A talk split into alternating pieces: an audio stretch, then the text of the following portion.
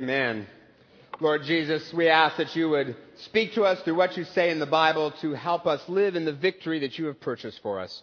We ask this in your name. Amen. Every once in a while, you see one of those stories on the news about incompetent criminals and the silly mistakes they make when they're trying to do a crime. And there was a story a few months ago about a man who decided to steal a purse. And he'd never committed any kind of crime before. This was his first, so he's a little bit inexperienced. So when he grabbed his first purse and started to run, he made one mistake. He looked behind him to see if anyone was following him, and he ended up running into a brick wall at the end of the road. Which didn't hurt him too badly, but it did knock him out just long enough for the police to come and arrest him. So his career as a criminal literally hit a dead end before it even begun. I wonder this morning if some of you ever feel that way that you have run into some kind of a brick wall. That you are in some kind of a dead end situation and there is absolutely no way out of it. Maybe you failed at something and doesn't seem like there's any chance of recovery. Or maybe you have some kind of destructive habit that you can't quit. Maybe it's a marriage that's on the rocks or health problems or financial struggles. The Easter story that we celebrate today is all about the dead ends in our life and what God does with them. And it teaches us two things about dead ends. And the first is this. It teaches us that dead ends are real and they hurt. The first sentence of the Easter story says on the first day of the week, very early in the morning, the women took the spices they had prepared and they went to the tomb. That is a sentence that is all about dead ends. Three days earlier, these same women had seen Jesus beaten and crucified and then put inside a tomb that had been sealed with a stone that probably weighed over a thousand pounds. That is a dead end. It is the apparent failure of Jesus' ministry. It is about suffering, sin, shame, death. The Easter story shows us that dead ends are real and they hurt. Now that might seem kind of obvious. It might be, you might be thinking, well, duh, pastor, you know, yeah, I get that. But I don't think it's so obvious because I think our culture denies dead ends and I think we personally deny the dead ends in our lives. We don't like to face them. If we're fail at something, we usually try to cover it up, pretend everything's okay. If we feel insecure, we try to hide it by getting a bigger house, bigger car, bigger job. If we're struggling with some kind of a addiction or sin, we don't admit it, sometimes even to ourselves. We just try to ignore the dead ends in our life. And of course, all of us face the ultimate dead end, which is death. And I think our culture denies that particular one more than almost anything else. I mean, just look at all the stuff in our culture. We've got plastic surgery to keep us looking younger, all kinds of exercise programs, all kinds of diets, all of them unpleasant. And in spite of all of that, scientific research has shown that the human mortality rate is hovering right around 100% these days. You can run, but you can't hide. My wife says that when she gets to a certain age, she's just going to accept the inevitable and go on an all pastry diet. Isn't that a diet you'd like to be on, right? Apple pie for breakfast, cream pie for lunch. Sounds great to me, right? If you gotta go, go happy. Death, failure, suffering, shame, insecurity. We deny all the dead ends in our culture and in our life. Now we didn't used to. There was a time when we were, when we would face those as a culture more squarely, especially death. Think about, for instance, the common bedtime prayer that parents used to say with their kids, the one that I learned when I was growing up. Now I lay me down to sleep. I pray the Lord my soul to keep. If I should die before I wake, I pray the Lord my soul to take. There's a cheery thought for kids, right? the second verse is even worse. Did you know there's a second verse? Our days begin with trouble here, our life is but a span, and cruel death is always near, so frail a thing is man. Night, kids, pleasant dreams. that is a tough bedtime prayer, right? But it tells an important truth. There are dead ends in life, and all of us face them, and they hurt. And the promise of Easter is that Jesus understands the dead ends we face because he faced them too. Death, suffering, failure, shame, that's what the cross is all about. And that's good news. Because if you're really hurting, if you're really suffering, You want someone who's going to understand what you're going through, not someone who's going to give you a lot of pat answers and trite cliches. You know, buck up, little buckaroo. The sun will come out tomorrow. A penny saved is a penny earned. You don't want to hear that stuff, right? You want someone who's going to understand what you're going through. Dead ends are real. They hurt. But what Easter shows us is that Jesus understands our pain because he's been there too. Now, if it stopped there, that would be good news. But it wouldn't be great news. And that's why Easter teaches us one more thing about dead ends. And that is that while dead ends are real, they do not have the last word. The second verse of this story couldn't be more different than the first. In the first verse, the women came expecting to find a sealed tomb with a corpse inside. That's a dead end. That's verse 1. Verse 2 is the exact opposite. They found the stone rolled away from the tomb. When they went in, they didn't find the body of Jesus. Jesus had been raised. Death, failure, suffering, shame, all those dead ends had taken their best shot, but they didn't win. They didn't have the last word. God did. Anyone here know who Mel Blanc is? He did the voice for a lot of Looney Tunes cartoons and he did Porky Pig as well. And do you remember what Porky Pig would say at the end of every cartoon? That's all, folks, right?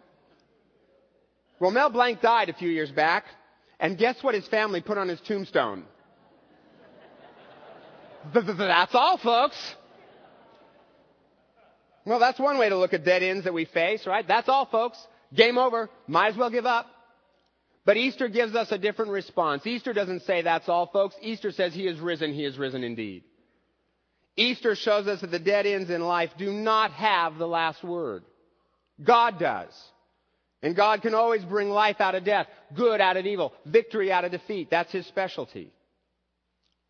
I grew up on a dead end street, and at the end of it, there was this giant field. Right before we got to that field, there was this big sign that said, dead end. But in retrospect, I don't think that sign was very accurate. Because that field was where I spent all my time. And there was a lot of life in that field. I spent a lot of time doing things like building forts and playing hide and seek. And in the winter, we'd go sledding in the field. And in the spring, there was a pond there, and, and we'd get tadpoles out of the pond. It wasn't a dead end at all. There was a lot of life in that field. What Easter shows us is that with Jesus, dead ends aren't really dead ends. They're just the place where the street ends and the field begins. And there's a lot of life in the field. Easter means that with Jesus, marriages on the rocks can be transformed. Health crises can be redeemed. Even if we're not cured, God can use them for good. Even death isn't the end because just like Jesus rose from the grave, if we know Him, we'll rise too. Now that doesn't mean that bad things won't happen, they do. And it doesn't mean that God is always going to magically fix all of our problems. Sometimes He does. But even when He doesn't, he redeems them and he always brings good out of everything that we face. That's the good news of Easter. And that's what those women discovered that first Easter morning. And it was such good news, there was only one thing they could do. They started running, and they went and told everyone they could about it. And they went and told Jesus' disciples. And what did those faith filled men of God do with that information? They didn't believe it. The text says it seemed to them an idle tale. And that may be how some of you feel today. The promise of Easter sounds good, but it seems to you an idle tale. A myth, or maybe a metaphor for hope, but not something that happened in history. And certainly not something that can happen in your life. Some of you may be thinking, there's no way that God can do anything with my dead ends. My broken marriage, my stalled career, my family problems. God can't do anything good with those. Well, he did then, and he can today. You know, there are plenty of reasons to believe that Jesus really was raised from the dead. Things like why would the disciples die, insisting they saw him alive again? People will die for a lot of things, but not something they know to be a lie. If it's made up, why were women the first witnesses of the resurrection? In a culture where women were considered pathological liars and their testimony wasn't admissible in court, if you were making that up, you wouldn't have had women the first, uh, first uh, witnesses, you'd had some guy there. There are some good reasons to believe that this really happened, and I'd invite you to check them out if you don't know those reasons. A good book to start with would be called the, it's called The Case for Christ by Lee Strobel. Lee Strobel was an atheist journalist who set out to disprove the resurrection and ended up believing in it and became a Christian. Read the case for Christ. Because if Jesus really was raised from the dead, well, then that changes everything, doesn't it?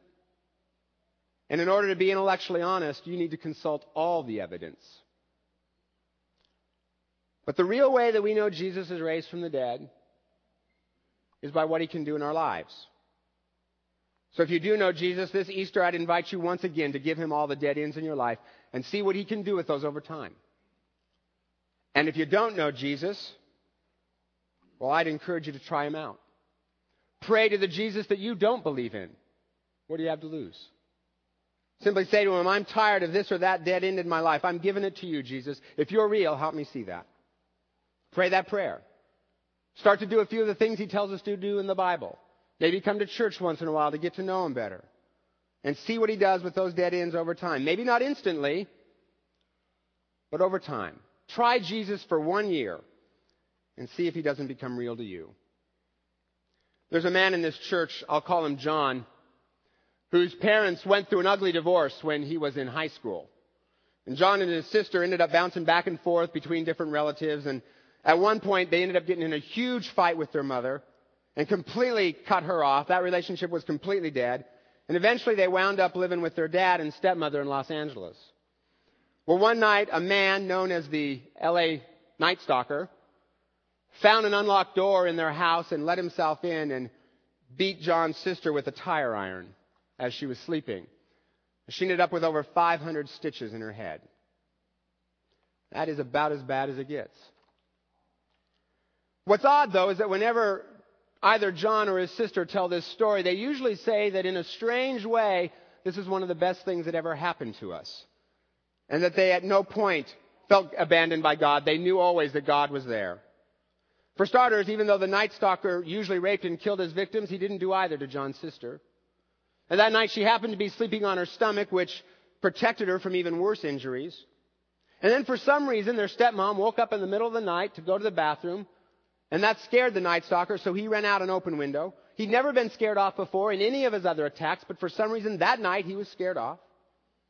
And after John's sister recovered, she and John didn't want to live in that house anymore, too many bad memories, and the only place they could go to live was with their mother and their stepdad, who they hadn't spoken to for a long, long time. And John says that living with them turned out to be the best time that they'd ever had as a family. He and his sister were able to reconcile with their mom. And John, who was 18 at the time, forged a great relationship with his stepdad. And to this day, his stepfather is his best friend, and they talk to each other at least once a week. And at the time, John had been accepted to a university in LA, but after the attack, he just wanted out of California. So he applied to one other school, Whitworth, which is a Christian college in Spokane. And that helped him grow in his faith with Christ. He met his wife there, which led him to this church here. And eventually the night stalker was caught and put in prison. And a few years after all of that happened, John and his whole family were invited to a party to celebrate the retirement of the detective that had caught the night stalker. And at the end of the party, for some reason, no one knows why, the detective called his son up to the microphone. And then he also called John's sister up to the microphone. And he said to the whole crowd there, Don't you all think that these two would make a great couple? Which I'm sure was very awkward for everyone. They'd never met before, right? But the detective's son thought that was a pretty good idea, so he asked her out. And now they're married, they have three kids, and her father in law is the cop who put her attacker in jail. And to this day, both she and John say, We knew that God was with us every step of the way. And John says, You cannot convince me that all of those good things coming out of that tragedy were coincidence. It had to be God. There's a lot of dead ends in that story. Because God gave us free will, we can cause all kinds of horrible things to happen. People do things like attack innocent people. But when those bad things happen, and they do, God is always there. Bringing good out of evil, hope out of despair, life out of death, if we will just let Him. As John was telling me this story, he said, You know, it's a weird, awkward, painful story. But it also has a lot of hope. And because of that, it's a story that has to be told. Just like the Easter story. It's a weird, awkward, painful story. about a creation so sinful that we murdered our Creator. But it also has a lot of hope. And that's why it's a story that has to be told. So, what are the dead ends in your life today? And how can you give them to Jesus so that over time he can bring life out of death? There's a story about the great violin player Itzhak Perlman. And during one of his concerts once, a string broke on his violin and made this huge cracking sound. The whole audience could hear it. So the conductor stopped the music expecting Perlman to put on a new string, and he waited for him. But instead, Perlman signaled to the conductor to keep going, and then Perlman played the entire concert with only three strings on his violin. And as he went along, he modulated, he improvised, he recomposed the piece in his head, even tuned and retuned the strings as he played. And when he was done, the audience went crazy. They gave him, you know, cheering, screaming, gave him a huge standing ovation because there had been, there'd been no drop off in the quality of the music at all. In fact, the quality of the music was even better with the missing string because it showed what a genius Perlman was. And after the applause had died down, Perlman stepped to the microphone and he said to the audience, It is my gift and my heart to make music with what remains. That's Easter. You may feel like something has snapped in your life and everybody knows it. But it is God's gift and His heart to make music with what remains. And the music isn't inferior because of the thing that's missing. In fact, the music is all the better because it shows the genius of, ma- of the master. That no matter what happens, no matter how bad things get, no matter how dark the night is, God can always make music with what remains.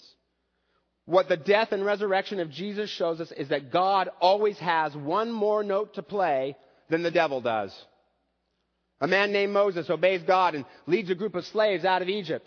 And they end up trapped at the Red Sea with Pharaoh's army charging hard behind them. And the people say to Moses, What were you thinking bringing us out here to die? And God probably, or Moses probably said to God, God, what were you thinking bringing us out here? Right? Bad military planning, God. Obviously, you didn't go to West Point. But the master had one more note to play and divided the sea, and they walked across on dry ground. A little boy named David is up against a huge giant named Goliath, and everybody thinks it's impossible because the giant is literally twice the size as David. But the master had one more note to play, and David kills the giant with just one smooth stone. When Jesus was crucified, I'm sure Satan and his cronies did a little victory dance in hell. Probably saying, yeah, we convinced Adam to sin and now we've killed God in the flesh. Satan two, God zero. But the master had one more note to play. And he raised Jesus from the dead, and then the scoreboard read, God infinity, Satan zip. The marriage that is breaking down and you're ready to give up, don't. The master has one more note to play. The doctor pronounces the dreaded C word and you find out that you have cancer. The master has one more note to play and will either cure you or bring good out of it. The finances look bleak. You're fighting with your kids. Your parents are aging. You're out of work. You're lonely. The master always has one more note to play. And not even death can stop you because the grave can't hold you if you know Jesus.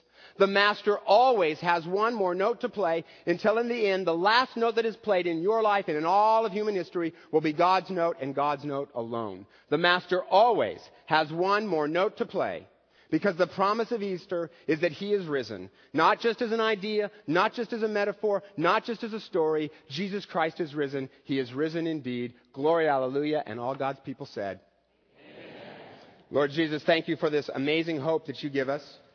And Lord, we pray that you would help us to live out of that hope in victory even when times are tough, and we'll give you the glory.